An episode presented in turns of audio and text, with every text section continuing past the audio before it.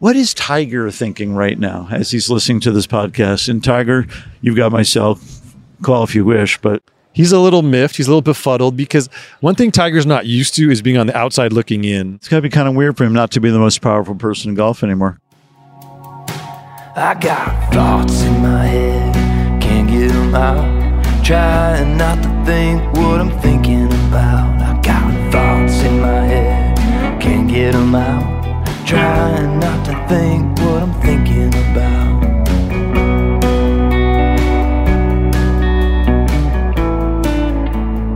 Hello, this is Alan Shipnuck back from another Fire Drill podcast with Michael Bamberger. A year ago on this occasion, we were at Brookline. Yes. We were a three headed monster then. Well, we have a live studio audience. We're in front of um, some sort of drunken beer hall.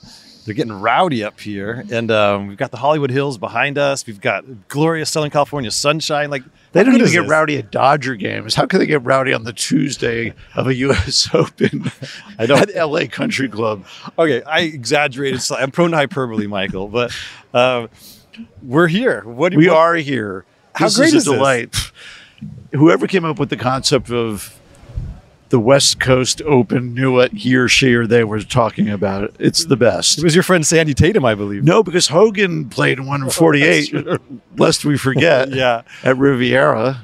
We all know that. Alan, you're you lived in these parts for a long time. You Yes. went to college over the hill here at. UCLA, right over here. Um, you know the Riviera course well. You know Yeah. this course uh, to some degree.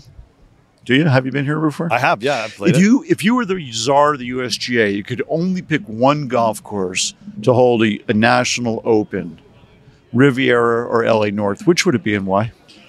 Excellent question. I mean, I would say LA North because I'm not a huge fan of having the majors at courses that already host a tour event. It's not as special. I mean, mm-hmm. we know Riv intimately. It has its own history through the LA Open.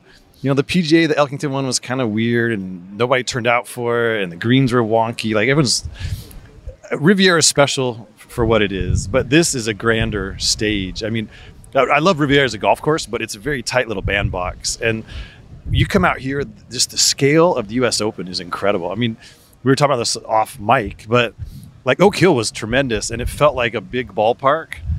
It, when you were around the clubhouse, you got out to the other holes, and it just felt like you know could have been a tour event on some level. You get here, and it's just the build out and the energy and the crowd and this is a cool setting. I mean, you got the buildings of you can see Century City. You've got you've got Beverly Hills. You've got Hollywood. Like, I driving up here, I felt it. Like I was on Santa Monica Boulevard. Partly, as you said, you know, I, I went to school at UCLA, and this this is a. I don't spend a lot of time in LA anymore, but when I get here, it's like, oh, this is cool. But like, wow, I'm going to make a left turn, and I'm going to be at the U.S. Open, even though uh, I'm right in the heart of Los Angeles. So there's this is just a really cool spectacle. Hey, as well, this is the third major being played in the city limits so far this year. Augusta's in Augusta, and uh, Oak Hill's in Rochester. And here, I think it's, you know as I say that, I think it's not correct. I think it's in Pittsford. But here we are in Los Angeles itself. which is absolutely astounding. I mean, there were, for those who don't know, there were 36 holes here. It's, as Alan was indicating, it's a big piece of property it would be worth billions and billions of dollars if it could somehow be developed. I learned this only recently that geologists come to this golf course to study what Los Angeles Los Angeles was like a thousand years ago before it got all paved over. Well, I mean, the La Brea tar pits are just down the road. I mean, um, so yeah, that that doesn't shock me. But yeah, nothing. Everything else is every other inch of Los Angeles has been built out. And, Right. Um, not only is it 36 holes, but like just that that double green at nine and 18 plus the first tee, like. It reminds me of like Kingston Heath or some other places where you get on that first tee box and it just feels big. Yeah. And, and then there's just this expanse and Yeah. it's just all golf and it's super cool. Yeah. I mean, I guess, you know, this has been said by others, but I have to say, I thought this when I first came here for the first time a few years ago. Whatever w- your notion of a U.S. Open course was, this doesn't fill it. It's there's no U.S. Open course. You know, Chambers Bay would probably be the closest thing uh, uh, to this. It's spectacular. It's beautiful. It's really, really a special golf course. We were just talking with Gil Hanse, who who redid this George Thomas course, and Yeah. you know, I wasn't joking. I said it's like Pine Valley meets Augusta National, but Yeah. it's not a tree line golf course. It puts, I don't think it puts really that much for a premium when driving it straight. The players are saying that's not the case. Um, I trust you. Uh, thank you, Alan. But but regardless, it's a spectacular setting Yeah. for a U.S. Open and a thrill to be but- here. I mean, are, are any courses tree lined anymore? No, no. So Oakmont's the Oakland.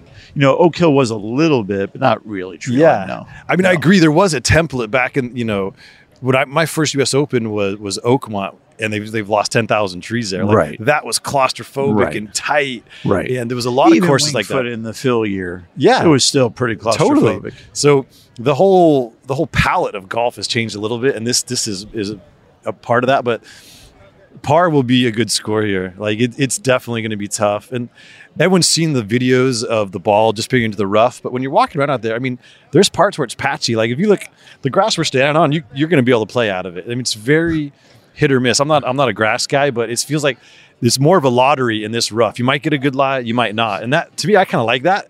It's it's in the lap of the gods. Um, so I think I some. mean, what are you saying? Are you saying 280 is going to win or play off? I mean, it's got a chance. Well, I, I, I beg to differ. I think it'll be much lower.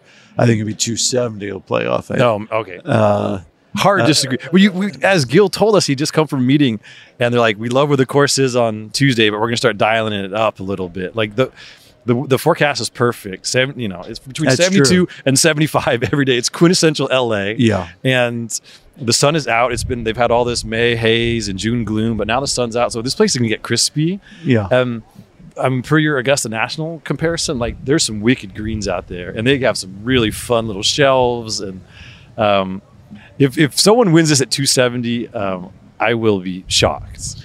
Uh, and we should know it's breezy. And, you know, when it gets Yeah. sunny here, it gets breezy. Yeah, When they have that marine layer, it can be very still, and then you could kill it. But I would I would amend that. Yes, very much weather dependent. And isn't this a joy? We've been talking about golf now for about six minutes. more than six.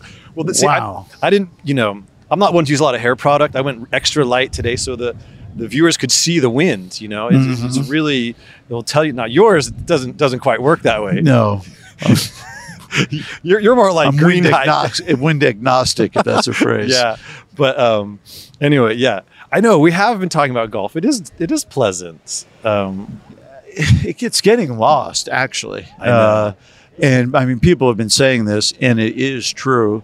People who like tennis you like tennis and i like tennis a lot of people like tennis. Nobody knows anything about professional tennis anymore except for the four majors. Yeah.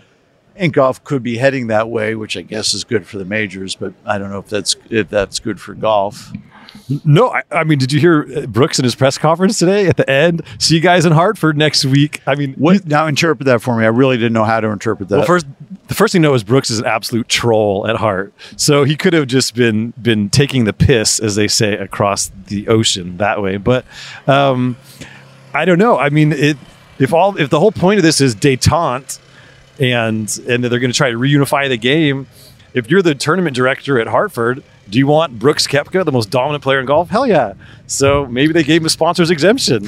Like I don't There's know. no way maybe he's showing up as a spectator he can't even come to a players meeting there's no way It, I mean, there was no way a week ago, but I don't know. Things are moving very quickly. I mean, And maybe maybe someone paying him two million dollars to show up at a cocktail party. it could be. I mean, uh, I mean, he's definitely not in the field. That's crazy talk. He's on the suspended list. How? How? Well, was Monahan only kidding about that too? Well, the whole idea that they're gonna they're gonna hit these LIV guys super hard with penalties and fines and that's not really any way to unify the sport. Like retribution and vengeance is not a good start if you're trying to bring the game back together. So I think that was bluster. I think that was posturing. I think the reality is um, that if you're trying to build a partnership between these different these warring tribes, like that's not that's just not the way to do it. I mean, I I think Monahan was trying to quiet his angry membership. He was trying to put a little spin on it, but when the rubber meets the road, the tour needs these guys. I mean, they they just do. I mean, Brooks is the most dominant player in golf all of a sudden, um, and do they want to scare him away? What, assuming that the lives live indoors, which from all the talk, you know, Dustin Johnson saying that he heard that right from Yasser. Like those guys are happy over there. They're making a lot of money. They're having fun with this team element. If they want to lure them back to the tour, they're actually going to have to try. Otherwise, they'll just keep staying. They'll stay over there. Hmm. I mean, Brooks is happy. with the majors, which he's he's in now for you know that's not an issue as a champ as a the winner of the PGA Championship. He doesn't even need world ranking points. So Hartford needs Brooks more than Brooks needs Hartford. That's the bottom line. Well, that definitely is the case. Yeah, I know you, you've been potting about this broad subject for a while, and of course, you're writing a book about it. But I haven't heard you on this specific question. In the balance of power, when you've got Yasser as chairman and Jaymon as CEO, and a board that, in theory, is controlled by tried and true people whom we know, yeah, players and American business people, and that sort of thing yeah. where do you think the balance of power really will lie in this for-profit side of things with Monahan and the board, or is Yassir going to get what Yassir wants? the latter. I mean, all this talk about the board, the board, the board. The PGA Tour had a board. It had a player advisory council. It had a whole system of governance. And Yasser reshaped golf over cigars. like, I don't think you can put too much credence in the board, the board, the board. The board didn't even know this was coming. Right. Like, I think that's the answer. Like, okay, there'll be another board, but um, the money is the power. Yasser has the money. Um, but I, I do think what's been lost in all this, it's not a merger between the PGA Tour and LIV Golf. It's it's basically the the PIF is becoming a sponsor of the tour. That's Yes. it. That's all. Yeah. And I think LIV's going to remain a going concern that's more or less separate from that. Um, Yasser will decide it, its fate. If he wants to keep funding it and he sees a path to profitability, then he'll keep it going. If he thinks it's going to be this albatross, then he can shut it down. But I don't think Jay Monahan will have any say in that, no matter what he's claiming publicly. Yeah, he's not shutting it down because this is a little toy for him. Why would he shut? Why would you shut down a little toy? And he loves golf. Now he's hanging out with Dustin Johnson. Exactly. What could be better? And maybe they, they have a way to make money now. If they can use the tour distribution, all those platforms, if they have access now to all the tour sponsors, they've, they've already invested, what, $2 billion? So um, why just lose that money without at least trying to get it back? You know, you could at most lose another half billy, but maybe he, he, there's a path forward. So I, I would be absolutely shocked. And then, not to mention, we have the, all the antitrust concerns. Like, if uh, if you have that, if you have the Department of Justice, you have various senators and other folks like up your ass, you can't just shut down a competitor. Like, how, how's that going to work? Right, but do, doesn't Tuesday's news just make the Department of Justice more suspicious of golf, not less suspicious? Exactly. I mean, there's, you know, Senator Blumenthal's already calling for investigations. So, Right. um, and you know, Monahan, he was a little overwhelmed by the moment. For him to to go on TV and say, "Yeah, we took a competitor off the board," that was the worst possible thing he could have said. Like, I guarantee that was not workshopped with Ed Herlihy and other lawyers in his orbit. Yeah, like, it- that was a mistake. It felt rushed. It felt rushed, and and Jay would, did not rise to the moment. So. Um, I don't think I don't think LIV Golf is going anywhere. Everyone, everyone wants it to disappear. Who are tour loyalists, and they they feel like, you know, it, that's become that was part of the narrative. Like LIV sucks. It's never going to work. Now now that the the ground is shifted, it's like okay, the new narrative is oh, LIV's going to get shut down by Jay. Like I don't think so. Why is Taylor Gooch not in this field out? Well, partly because he didn't rise to the occasion and go through open qualifying like Sergio and others. Like it was a really curious decision on his part. I mean, the guy's been playing great golf. He's ascendant. Um, you know, he said it was partly in protest and partly because it's a busy stretch. I mean, give me a break, Taylor. Like One day. one day. I mean, he did get jobbed by the by the USGA. You know, they, they had always exempted into the U.S. Open anyone who who qualified for the Tour Championship. Taylor Gooch made enough points during last year's FedEx Cup season to earn, earn a place in the Tour Championship, even though he left for LIV. So then. The USGA changed the wording to say not only qualify but eligible. Now, obviously, he forfeited his eligibility when he went to LIV. He's the only guy who was affected by that very arbitrary change in wording. And um, you know that was a little window into the soul of Mike Whan and where he where he stands on this whole divide because he sanctioned all that and um, it was interesting. I, it doesn't, as- as Phil of all people pointed out, it doesn't serve the the USGA well when you have a guy who's been playing at, at such a high level. Right. I mean, shoot 62 62 in any tournament in the world Right. is impressive, You're let right. alone against a lot of major championship winners and Hall of Famers and Ryder Cuppers on a course that has a legit pedigree. I mean, that course over in Singapore, it's hosted Singapore Open a bunch of times. The roll call of winners is really good. I mean, it, it's a legit golf course. So I don't know how it benefits USGA to exclude him, but that was their choice. It's kind of a weird thing to be focusing on one missing player on the eve of a great championship, but it does feel a little wrong. Uh, and uh, you know, I'm Yes, as you point out, he should have, he could have, of course, played in 36 of qualifier if he Yeah. wanted to, and, and he didn't. and Um, he should have. I mean, that was that was a mistake by him, but it was also, you know, he said it was partly in protest to like kind of bring attention to what the USGA did. And um, again, when you get into these issues of antitrust and collusion, it doesn't look good. Yeah. So we're here. Do you think this means that we're never going to see a US? Oh, pardon me as I'm asking this, but I do think I know the answer. Torrey Pines is not on is not on the list for anything, is it right now? Not Yeah, a PGA or or US Open. Nothing. No, I, I, mean, mean, the the as you were saying, it's got the annual event. Maybe that puts it in a special category. But I thought those opens were special uh, at, at Torrey. Well, we had two. We had two great yeah, winners. two walk offs on the seventy second hole, Yeah. or the Kind the- of, yeah. kind of, yeah. Two amazing putts on the seventy second hole. Yes. Tiger went on to do his two thing. really really great Um, players and, and beautiful mean- backdrops. People, people, the architecture uh, wonks don't like Torrey Pines. It's it's a somewhat rudimentary test. There's not a lot of imagination. I mean, every hole, excuse me, every hole has bunkers, and every green is bunkers in the fairway. Every green is guarded by bunkers. Right. It just asks a very basic question like, can you execute the same shot over and over? Can you hit the fairway? Can you hit it on the green? Right. It's slightly ponderous, but Right. it does sort of bring out the, the most precise and the best golfer, which was Jon Tiger Rahm Woods, and and now it's Tiger. Jon Rahm. So, right. Yeah, and it certainly looks great on TV. The San Diego community has turned out, but you know, Pebble's an anchor site. I think this is going to become an anchor site. Olympic is back in the mix after Right. after they've re- redone it. So right. Something's got to give, and unfortunately, it's, it's probably Torrey. Yeah, but as you say, they still have their winter event, so it's Yeah. not they're totally. No, and Uh, it feels right. totally they've- out of they've- it. They've been playing the San Diego Open for decades and decades. They're yeah, fine. it's an interesting time in major championship golf because I think the PGA, even though I was dubious about it first, going to May has been a great move for them.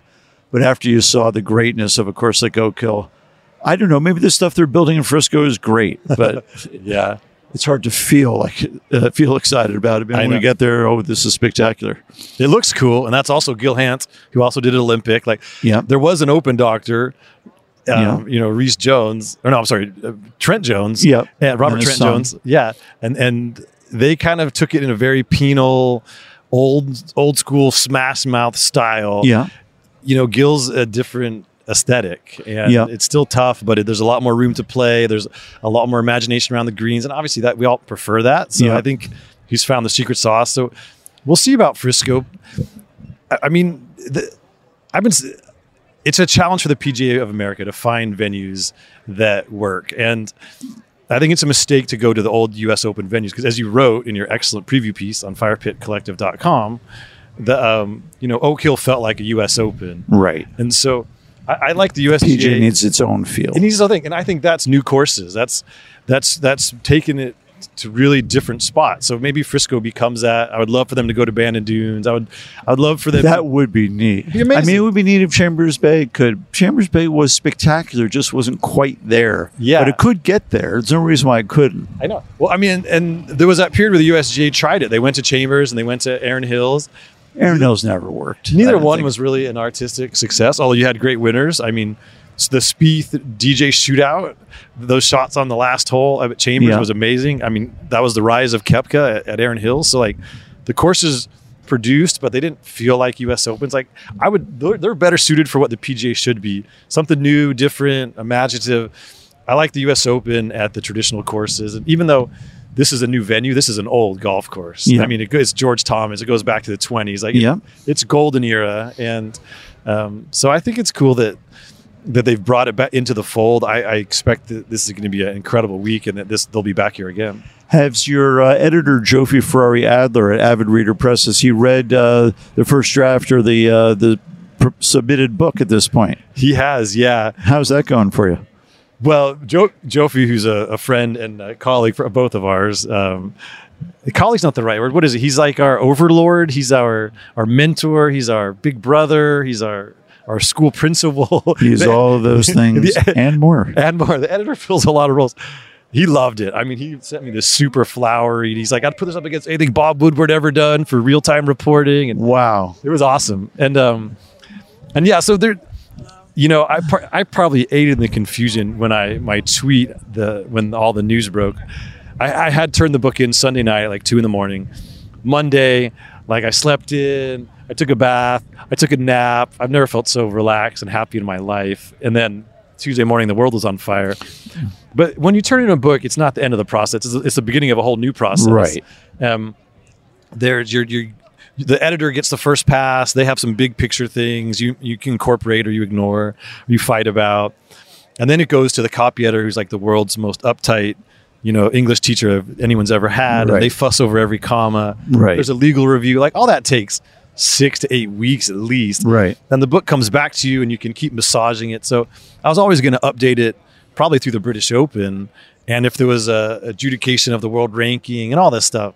So I have time, and um, I'm reporting the story. I'm feverishly reworking the last chapters, adding new material, going through and massaging passages, amplifying things that we now know are turned out to be more significant than we that we we, we thought. And so it's cool that people said a few people had said to me, you know, well, why put the book out now? We don't know how the story ends. Right.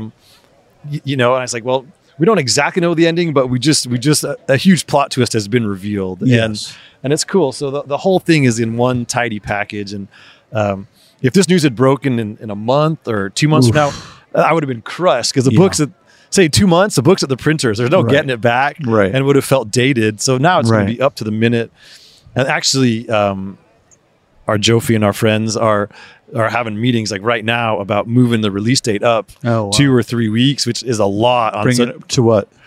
early early to mid October instead of Halloween. Um, just just to ride this wave and Uh-huh. and it's all anyone's talking about, so why not? So yeah. uh, I'm I'm game. I mean, it, this is an intense week for me because I'm, I'm I have to get all the changes done, and Oh. we're here covering the national championship. But um, it's all good. I mean, I'll I sleep, have a I'll shocker for you, Alan. Yes, I think that book is more even-handed than you might realize. I'm, was I'm- my intention. yeah, yeah. Well, I was going to ask you that. Like in your mind, do you think it sort of bends over backwards to let the LIV story be told? Because the PGA Tour has been sold by a very powerful PR machine Yes. for decades. Yes. And the LIV people are new to it and they don't have a powerful PR machine that's been around for decades. So you might have thought, oh, it's incumbent upon me to show this other story. But I read it as a very balanced piece of reporting. Well, thank you. That was my intention. I mean, I, I'd say my idea of balance is to be critical of both sides and to celebrate celebrate both sides when they do something right. Um, and and that was, you know, I kind of, I think it swings back and forth where passages feel pro LIV, passages feel pro tour, passages are super critical of, of one person or one entity, and it just toggles back and forth. So I, it wasn't it's like a double dog. Like I'm not, it's not a dead straight hole where I'm just trying to hit it straight every time. Like I'm really, I'm, I'm trying to tack both directions, and that that's anyone who plays golf knows it's more interesting that way. So, Sure. um, but I appreciate that, and that was always my intention. I, um, it's it's been interesting, and you know the stories that I've I've typed and the podcast we've done since the, the news broke a week ago. Um, some people have been they've they detected oh you're suddenly pro LIV it's like well it's more like Monahan's out there talking Jimmy Dunne's out there talking. Um, it all happened at a tour event. All the tour guys are talking. Rory's talking. You know LIV didn't have this platform. Like and the only guy who's not talking is Yasser because he doesn't have to talk. His money's loud enough. Right. and uh, so I felt like well, than I was advocating for Liv's point of view. I was explaining it and I was trying to help my role in this is to help people make sense of all this because so much has happened in the shadows. It's been so secretive, um, this, and it's it's so complex and nuanced. And so I feel like I'm a tour guide through this this this maze in some ways. And so I've been interested. Everyone's like, "Oh, you're pro LIV." It's like, no, but I have been talking to LIV people for a year, and I, I can get them on the phone, and I understand where they're coming from. But I was also talking to tour executives, tour players, tour agents. Like I've really just tried to to explain what's happening. But um, there's been there was so much coming out.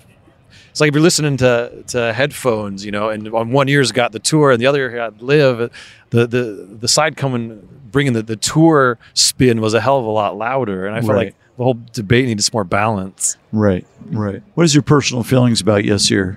You've met him at least on one occasion, right? Yeah, yeah. We had a quick chat um, actually at Bedminster.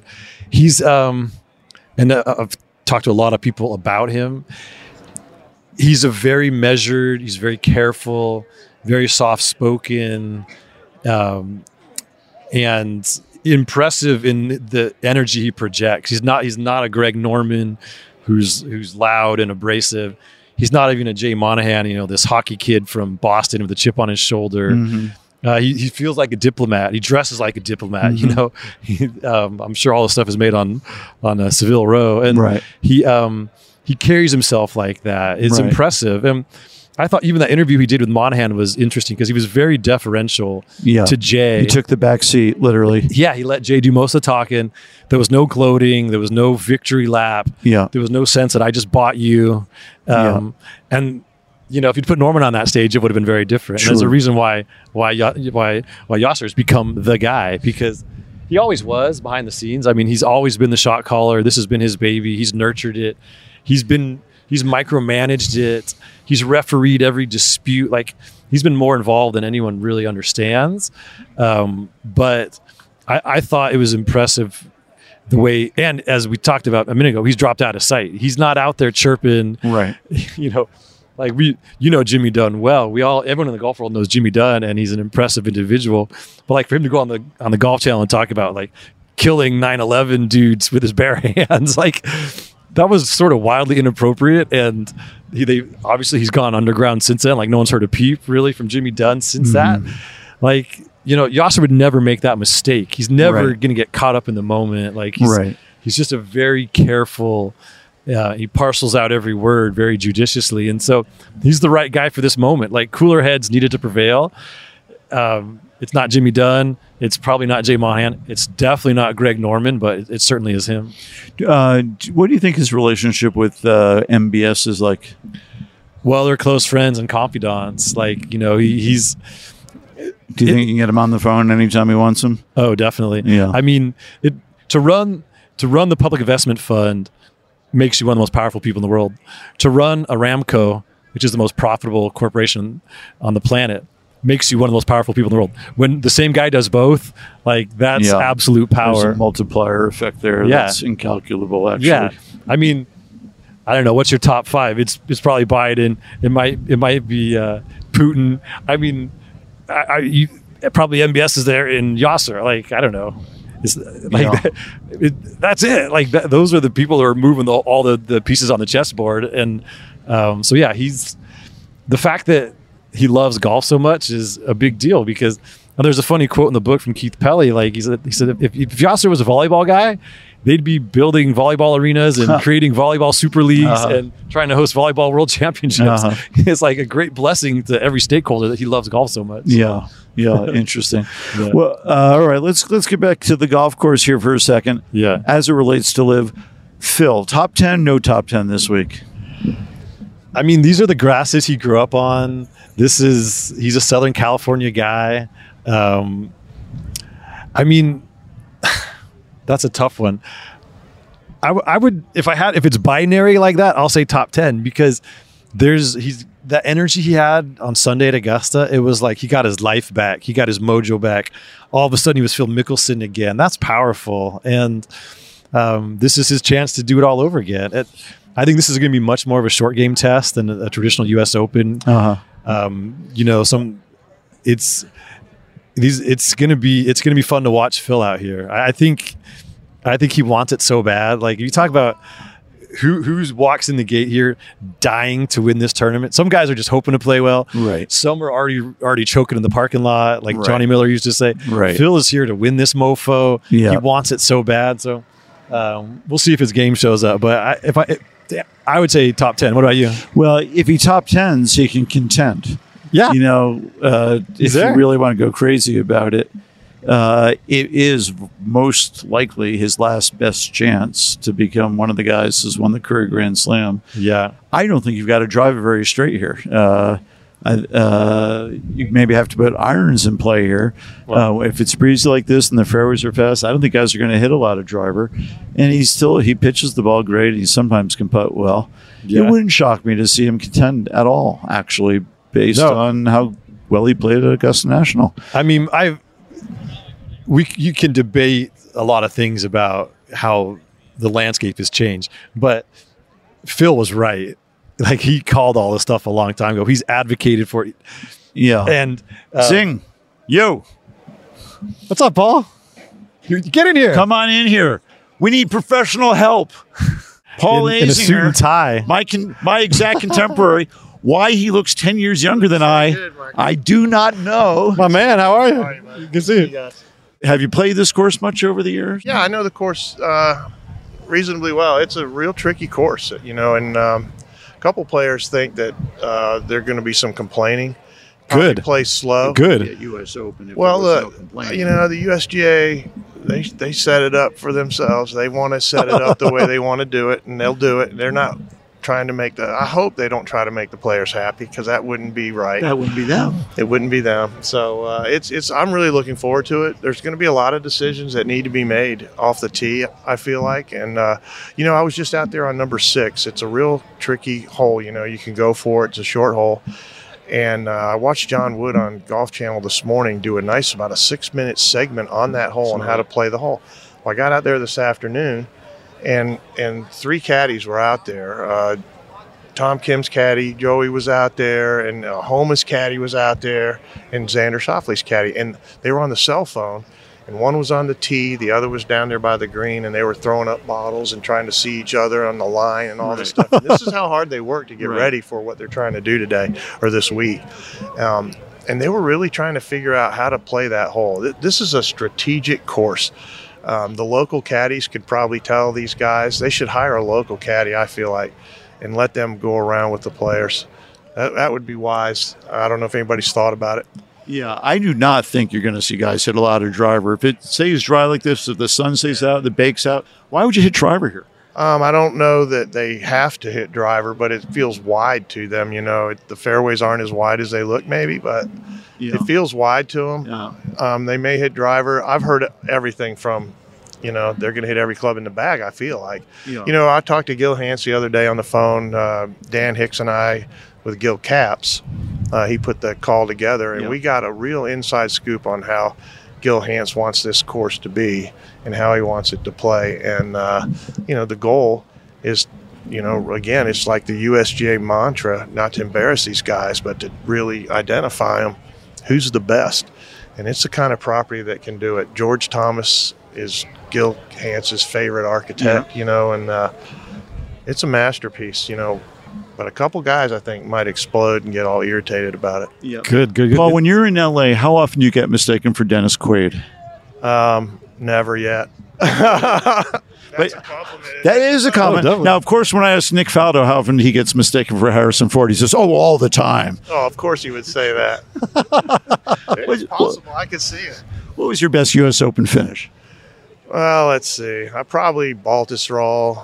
I had really some nice chances. Um, I lost by three at Brookline when Curtis won. I had a couple. The year Janzen won, I had a really good chance. Um, I had a couple three chances, uh, but it just didn't happen for me. You know, it was one of those things. Usually putting was always my issue. Yeah. Well, we've do you had think, do splendid you think visit here. 280 is a good score this week? Yeah, I did. Yeah, it's a good score. It's a great score, actually. It's a great score. 280 is probably going to be a winner. well, that's what Shipnuck says. Is that four under? Oh, is it four under?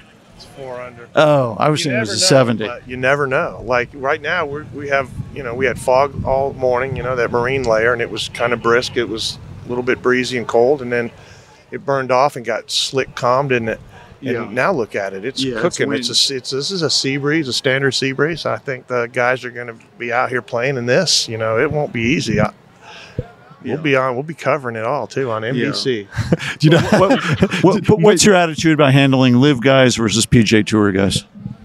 Oh, on the broadcast, uh, I, that's not my call. I mean, the producers are going to show the shots that need to be shown. That Tommy Roy and Tommy Randolph and the director Joey, they're going to get it right. There, there won't be any favoritism from those guys. I don't think. Will you address the whole changing landscape of professional golf on the telecast? I hope not. Um, none of us know enough, but I just know I feel like the players need some representation. You know, Like a union? I'm not saying that, but you know, they need somebody that. You know, obviously they're out of the loop. so, when when the when the Tour Players Association stuff was going on back with um, with Larry Rinker and Mark Brooks and, Yeah. those guys, what was your stance on that? That was a, a quasi union back in the day. Yeah, I, I heard what they were saying, but I didn't think it was all, all that necessary at the time. You didn't pay your thousand dollar dues and join it. No, I didn't join. you know, I was against what Greg was trying to do, and uh, back in the nineties, Arnold, you know, everybody, whatever Arnold, you know, and Jack were all about. That's what kind of what we were all about. But this is just such a shock, I think, to all of our systems. We don't even know what's we don't know what's coming. You know, you don't know what's coming. I don't know what's coming. Yeah. Yeah. Al and I were saying earlier, and I'd like to hear your take on it, but all the chaos in golf right now, it only makes the majors more major. You know, I look at it like this. What an interesting time to be in the sport of golf. I mean, we don't even realize it, but we're on a heck of a run, guys. I mean, we Oh, really yeah. are. We're getting to watch it all. You know, we all of us got to watch Tiger, and we got to, you know, I got to play. We're, but you have different runs. I think we all go through like ten year runs. At least I do. it seems like I do. Yeah. But I'm on a good run right now. I'm, I'm uh, you know, pretty happy to be in the game of golf and covering it. It's pretty exciting because nobody knows what's happening. We don't know what's going on. It's it's. I just I really feel I wish the players would get somebody to represent them in some capacity, Yeah. Yeah. other than Jay. You know, that's what I'm saying. Yeah, yeah. No, I hear you loud and clear. Paul, great for you to stop with us. We appreciate it. You have yourself a great week. Yeah. Without Roger, I don't know who handles the wine decisions at dinner. Roger was here today. It was great to see him. It was great to see him. I wish uh, that Roger was still working and Gary too because we love him. Yeah. Um, but times everything changes. J- John, for John's you. going to be in the house tomorrow. He doesn't change. No, Paul does not change. Timeless. Yeah. Yeah. Yeah. Sing. he's a man. Pleasure. You guys. See ya. Good seeing you, big guy. Thanks, Paul. Um, Who the yeah. hell- Who the hell was that? Yeah, yeah. Yeah, Good for no, you. he- he's he's he's holding a um he's he's holding a yardage guide.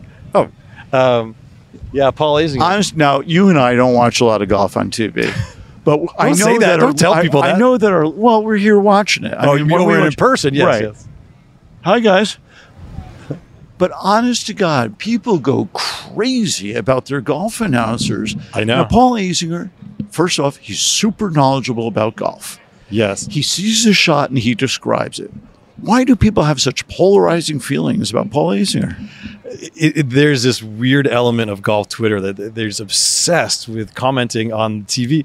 Like, there's an easy solution. I mostly have it on mute. Yeah. like, um, Like even Nick Faldo, Nick Faldo, he knows a lot about golf, a lot more than you and I, and he describes shots very, very well. I actually prefer Paul. Johnny Miller, well, he was outstanding. I mean, we've had a lot of good golf broadcasters uh, o- over the years. it's it's such a it's such an intimate thing. They're in your living room with you. You know, like you. It's it's like they're they're a guest. 20 weekends a year and they, they follow you into the bathroom they're maybe while you're eating a meal you know it's like a real relationship you have with these people and so I generally like them Like mckay I've said this to Mackay many times. mckay's thing was he knows a lot about golf. He'd see the ball in the lie and tell you what the guy could do out of that lie. Yeah. Well, if you talk to Tom Watson, he says the lie tells you everything. Yeah. The lie dictates the shot, including the lie when the ball's sitting on a tee and what the wind's doing and everything else. Like Yeah. golf's a thinking person's game, and I just think it's neat that we've got so many former players who are well spoken. You know, Phil.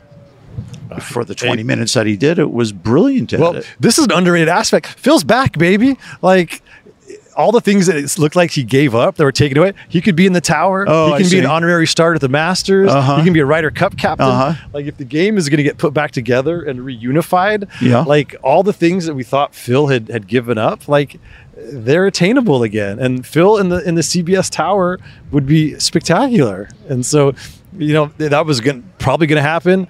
It it was it was it was a lost opportunity, and now he's back in the mix. Wait, that's interesting. I mean, right now he's still such a polarizing figure, but he could he could potentially But- get there. We've seen bigger reclamation projects. Yeah, Bill When Clinton. Bill- you beat me to Oh, it. is that what you're saying? Well, I mean, polarizing is good. Like uh, that's if, if you're in the entertainment business, I that's I mean that's why Stephen A. Smith works. That's why uh, you know, Skip, what's his name? Bayless works. Like, Yeah. polarizing is the name of the game. Like, why wouldn't you have Phil in there? He would eh, he would be so entertaining. Some people would hate it, but it would they would always be talking about it. And Yeah. If your I job is to create buzz, like why not? But People sometimes say to me, "What's Alan like?" You know, Alan. What is Alan really like? What is your answer? he has a very unusual personality defect that he works to his advantage.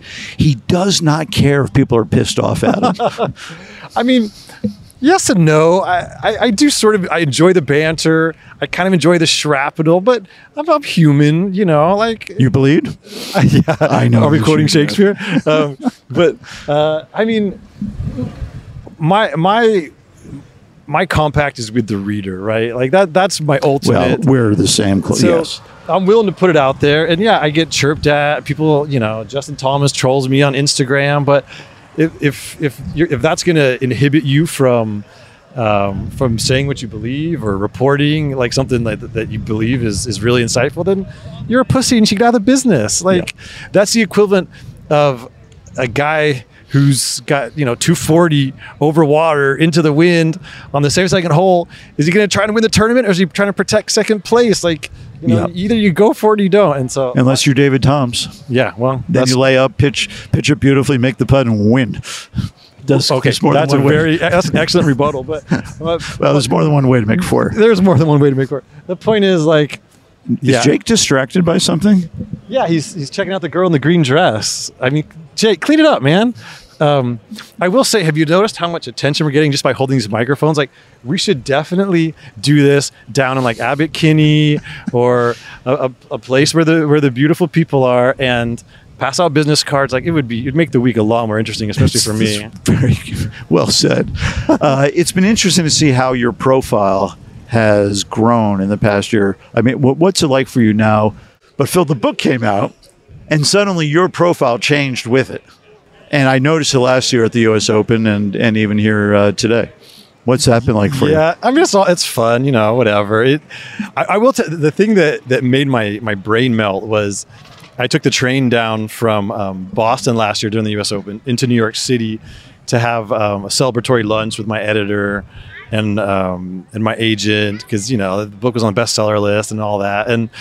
And then afterwards, I was walking in the East Village, and I was crossing the street. Like I was dressed to go out in New York City. I was And not, East Village is not golf it's central. not no, it's not the Upper East Side, and um, or West Greenwich. or Westchester. Yeah, exactly. And it wasn't like I was wearing like four different golf logos. Right. And I was walking across the street, and some dude's like, "Hey, are you Alan Shipnuck?" I was like, "Yeah." He's like, "I love the book." Like that was that was weird. yeah. that was weird. It's one thing we're standing next to the tenth fairway here, Right. at the U.S. Open. People are going to recognize members of the golf media, but. When you're out of context, I was eating pizza in the Chicago airport. Weird things like that. It's, Mm-hmm. um, but you know, I mean, we're we have public facing uh, lives, so Well, I think Jake probably wants to uh, wrap this up. But how do you feel about it, Alan? Would you like to keep going? Would you like the listener to? No, I should we release the listener? you're stealing my lines. You can't win the U.S. Open on Tuesday, but you can definitely lose your audience if the pod goes too long. So yeah, Yeah. we will we'll let the we'll let our people go. But um, uh, it's always fun, Michael. And we'll, I think the plan is we're going to do one on Friday Great. evening, when han- the halfway Super. mark. Yes. We'll certainly do it Sunday. uh, Yes. when we have a winner, and we can look and we will that. have a winner on Sunday because, as all know, as all God know, there are no playoffs anymore in the major Yeah. championships. Well, excuse me, no 18 hole Monday Yeah. playoffs. Can we? How lame is two holes? Like either be sudden death or be four holes. Two holes is like is this weird like joke. splitting the baby? Like come yeah, on. yeah. It, it is cool though. I, I haven't seen the, the closing TV window, but you know they're going to push it deep on Sunday because then you get the primetime East Coast audience. Like I love the idea that.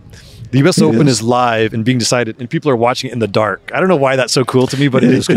cool. Yeah. In the United States, we're not talking about in England. Right, Like, right. Um, something Jake, do you know that. that. Do you know that there was once a 36 hole playoff for the U.S. Open back in the day? That's that's macho. That's old school USGA. Yeah. they've gotten too kind. Yeah.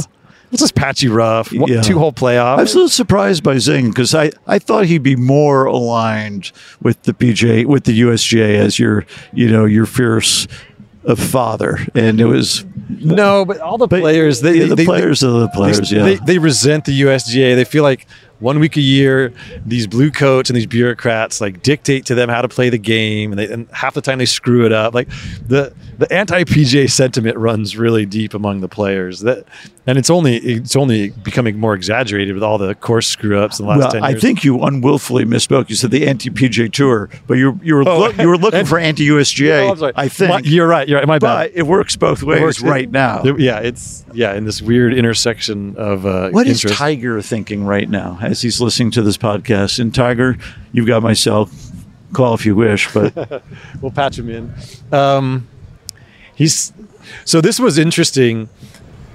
No, I can't say it. I'll spoil something that's good in the book. But yeah, Tiger is um, he's a little miffed. He's a little befuddled because one thing Tiger's not used to is being on the outside looking in. And he got kind of hoodwinked, like like a lot of people in this whole deal. And yeah, that's true. and he put himself out there and took a strong stance in Yep. favor. And He didn't really go down the moralistic route because he kind of probably in, intuitively knew that was a mistake tactically. Yep.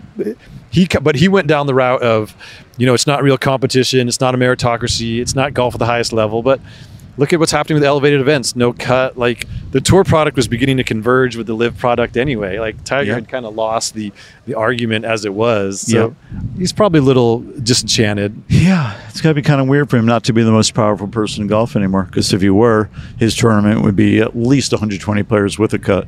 Yeah, Um, it's still. I mean, both, it's interesting that both him and Jack are now advocating publicly for a cut, even if they go from like eighty to sixty. You know, which is kind of silly, but just uh, Yeah. that's still everything's up for grabs now. Whatever we thought was going to happen, nobody knows.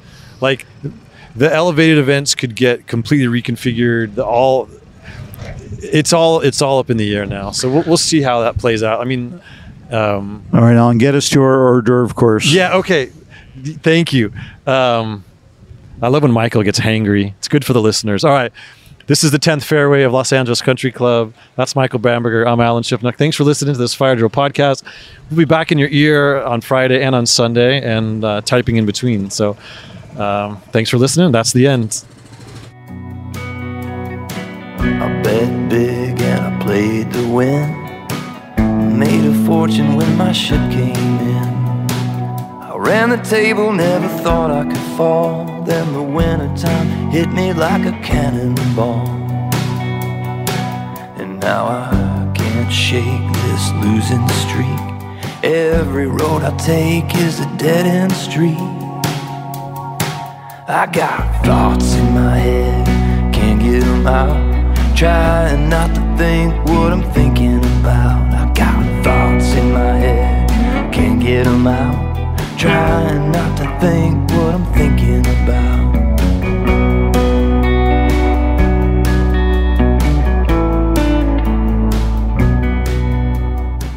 Infiniti presents a new chapter in luxury, the premiere of the all new 2025 Infiniti QX80, live March 20th from the edge at Hudson Yards in New York City, featuring a performance by Jon Batiste. The all new 2025 Infiniti QX80 is an SUV designed to help every passenger feel just right. Be the first to see it March 20th at 7 p.m. Eastern, only on iHeartRadio's YouTube channel. Save the date at new-QX80.com. Don't miss it. 2025 QX80 coming this summer.